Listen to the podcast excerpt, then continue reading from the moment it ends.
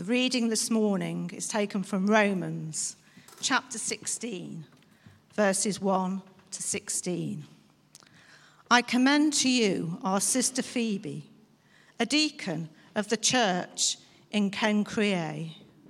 I ask you to receive her in the Lord in a way worthy of his people, and to give her any help she may need from you, for she has been the benefactor of many people, including me. Greet Priscilla and Aquila, my fellow workers in Christ Jesus. They risked their lives for me.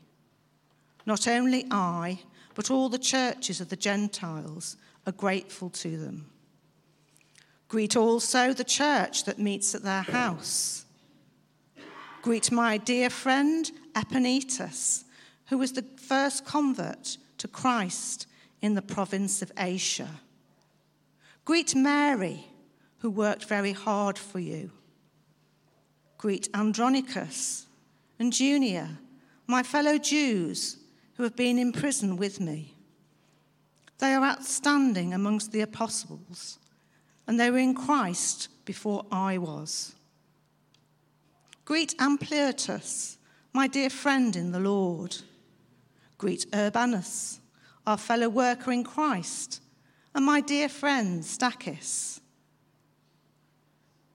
Greet Apelles, whose fidelity to Christ has stood the test.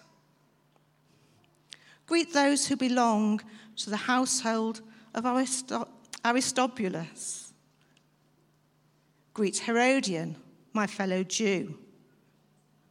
Greet those in the household of Narcissus who are in the Lord. Greet Tryphena and Tryphosa, whose women, those women who work hard in the Lord. Greet my friend Persis, another woman who has worked very hard in the Lord. Greet Rufus, chosen in the Lord, and his mother who has been mother to me too. Greet Asyncritus, Phlegon, Hermes, Patrobas, Hermas, and the other brothers and sisters with them. Greet Philologus, Julia, Nereus and his sister, and Olympus, and all Lord's people who are with them. Greet one another with a holy kiss. All the churches of Christ send greetings. Amen. Judy, you need a massive round of applause.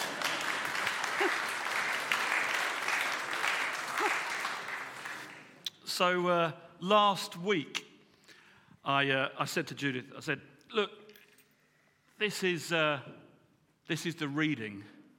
Are you all right doing it? And I emailed her and she just responded back, you know, a couple of days later, and I thought, oh, it's going to be a definite no if there's just a little bit of a delayed response. And then said to me last Sunday, I love a challenge. and uh, you certainly have one. Um, so I realize time has gone on a little bit, so I'm going to shortchange you. Um, you know I can talk. And I'm going to do this in 15 minutes. Okay, so you've got 15 minutes it was originally about 25. Um, but you don't mind that, do you? You're all quite happy. Uh, so it's not a hardship, but I do want to uh, share. And uh, the clicker, please. Is it on there? Thank you very much. That's great. Um, I usually also walk around, but my knee's playing up a little bit, so I'm going to sit. And uh, this is going to be a bit different for me and a bit different for you. Um, but here we go. Uh, that was a, a passage of scripture which you might have lost the plot after about two seconds of listening and, uh, and felt like these names mean pretty much nothing to me. Uh, but I do want to unpack those names a little bit with you. And the test is if I can do this, as I say, in 15 minutes. You know, we're going through uh, a series which uh, is about together in uh, community. And, um, and today's all been about community. And uh, wonderful to have uh, Mark share with us those prayers of intercession, um, which were so helpful and profound and, um, and clear in terms of Christ like love. Last week, we talked about small groups in the life of the church, and we had five elements of small groups. And if you get the notes to the Sunday talks, then you'll know that these five points were made that small groups are about singing with a holy expectation in worship and about spiritually growing together and spending time building relationship and supporting one another and having a passion to share the name of Jesus. That was last week. But today, right now, we're going to talk about Christ like love. I was going to do this, but this is the 10 minutes that is being cut short. Aren't you really pleased? I mean, it's happened already. I was going to ask you to explore with someone next to you about what does it mean for you to grow up? Where did you, where did you grow up and how long have you been a part of SBC? I was going to try and get behind your names to the stories the backgrounds, the experiences, the influences, the people that really shaped you for good and also perhaps not so good. What happened in your past? Difficult questions, perhaps. But we all watch TV, unless you're one of these people that doesn't have a TV in their house. There are some people still out there. But when you watch TV, always at the end of a program, there are the list of names the producers, the director, and it gets, you know, the less important are the ones that are last. but behind every name on a list that is given, whether it be on a TV program or in a church directory, when there are names, there are stories. When there are names, there are stories.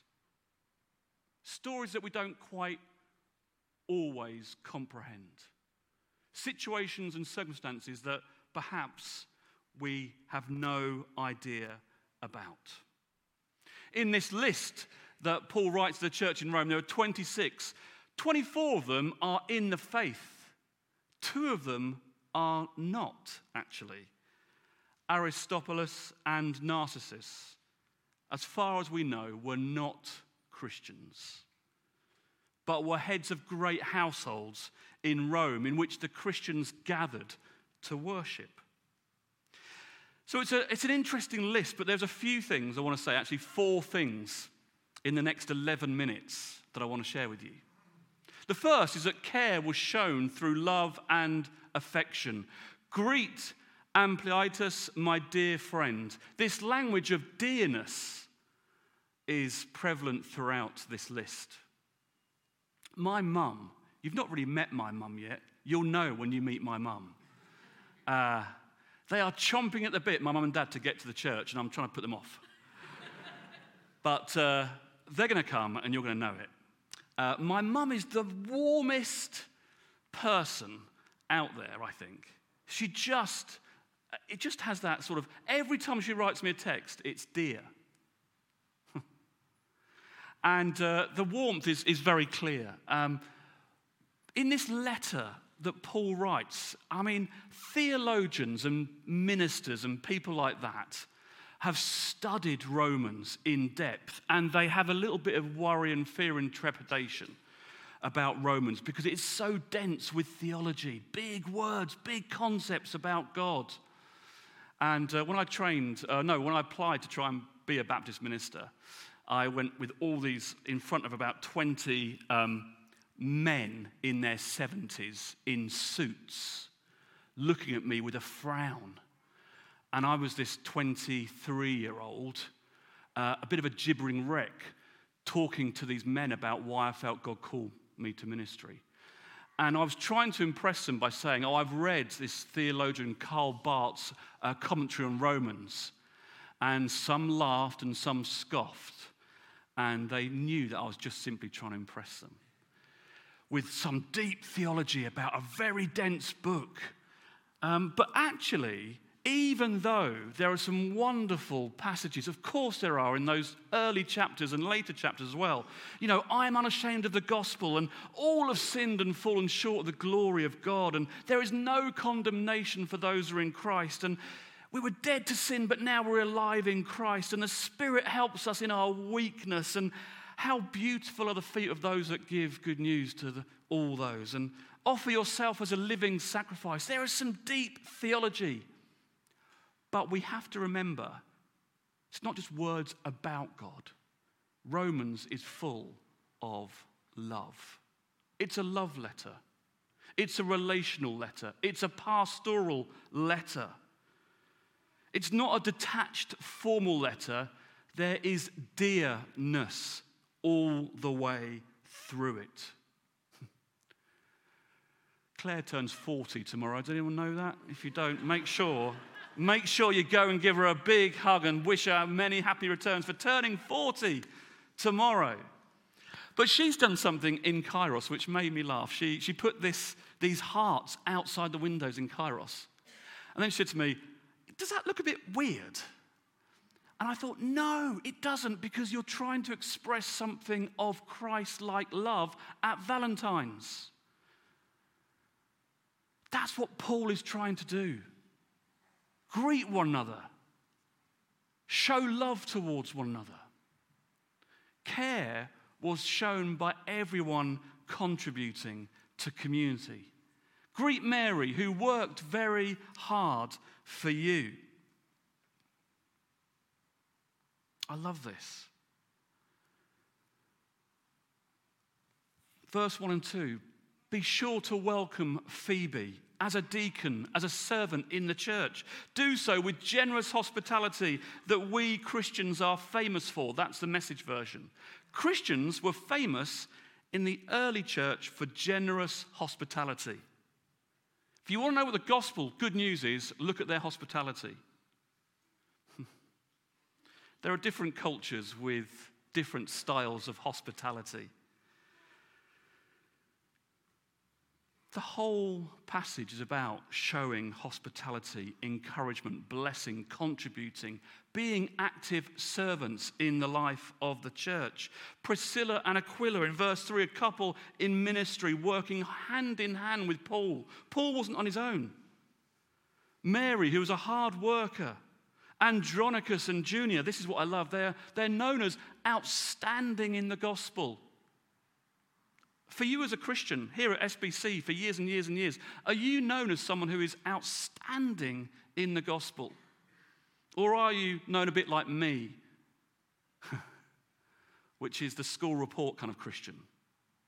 Tries hard, could do a bit better. Who are the people among us who are outstanding in the gospel? Care was shown by everybody in the community.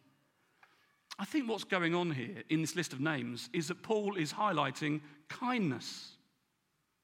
That's what he's doing, highlighting kindness. People were swapping kindness.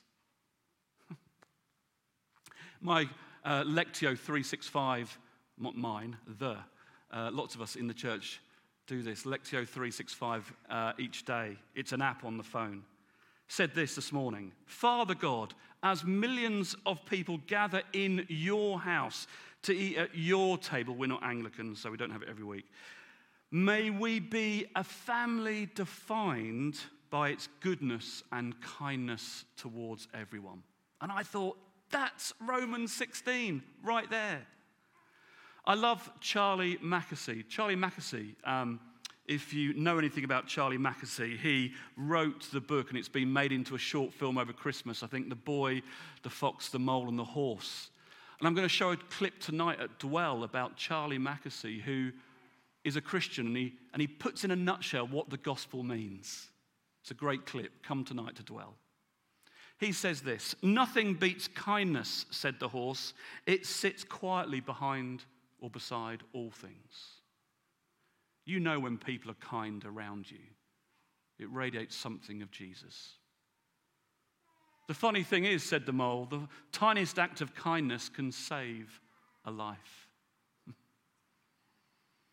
It's not big headline stuff, small acts of kindness and serving. Thirdly, care was part of weekly worship. Greet one another with a holy kiss. Now, this is where it gets a bit interesting. This request from Paul to greet one another with a holy, holy kiss In, in many parts of the world, kissing on both sides of the cheek is a normal greeting between men and women. If you live in Albania, then it doesn't matter if you're male, or female, the kisses go on and on and on. In the Middle East and Mediterranean culture, it was normal to greet one another. But in the context of worship, it wouldn't have been. But Paul says, in our context, in our liturgy of worship, in our practice of worship, we're going to greet each other with a holy kiss. We're going to bring the culture from outside and we're going to transform it towards what happens inside. Our worship will be marked by our greeting, our kindness, and our kissing. it's a way of peace. It's a way of affection. It's a way of love. It's a way of warmth. It's a way where we unfold our arms. It's a reminder that we're a spiritual family in this moment, in this place, and it matters. Our uh, live stream has gone down today. Uh, oh, it's up. Oh, hello, everyone on, on uh, YouTube then.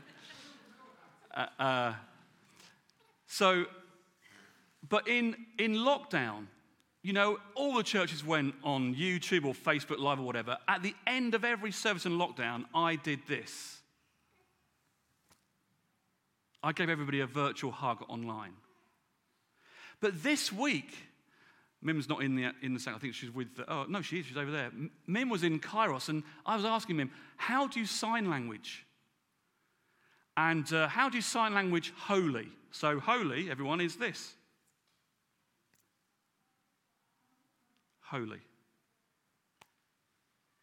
Kiss. Anyone know what kiss is? Actually.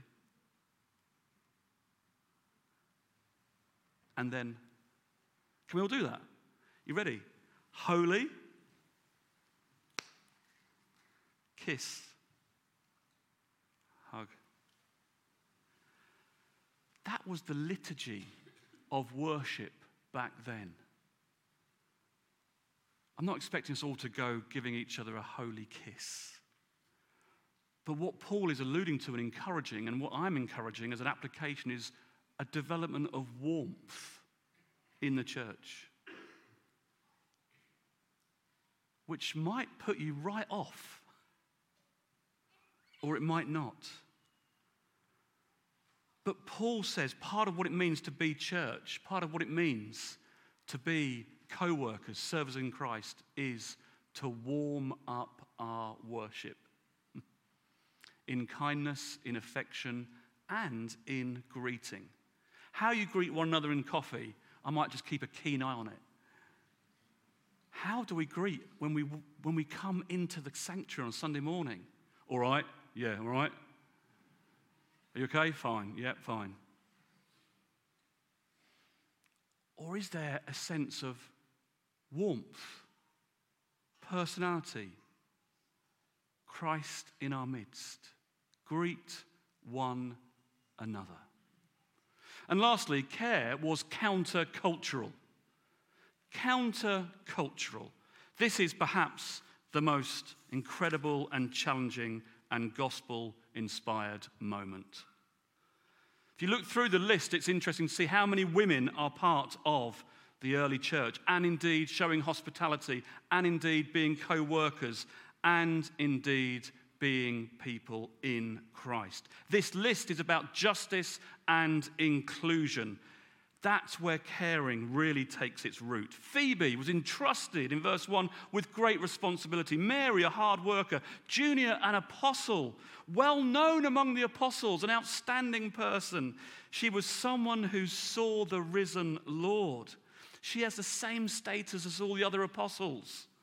She was a woman of influence and empowerment to deliver this remarkable letter. She's trusted. She's significantly playing a part in the good news. Tryphena and Tryphosa and Persis, women who worked hard in the Lord, and Rufus, mother, who had been a mother to Paul.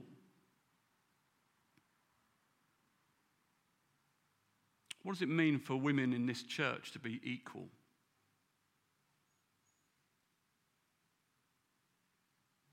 What does it mean for people of different backgrounds to be equal? What does it mean for community to really be countercultural and transformative? That all are one in Christ Jesus. And for those of you, including myself, white, middle aged male, from a middle class background, do we recognize the privileges that we are sometimes afforded, which should not be? But if you are free, you need to free someone else. And if you have some sense of power, then your job is to empower someone else. I finish. Care was shown through love and affection.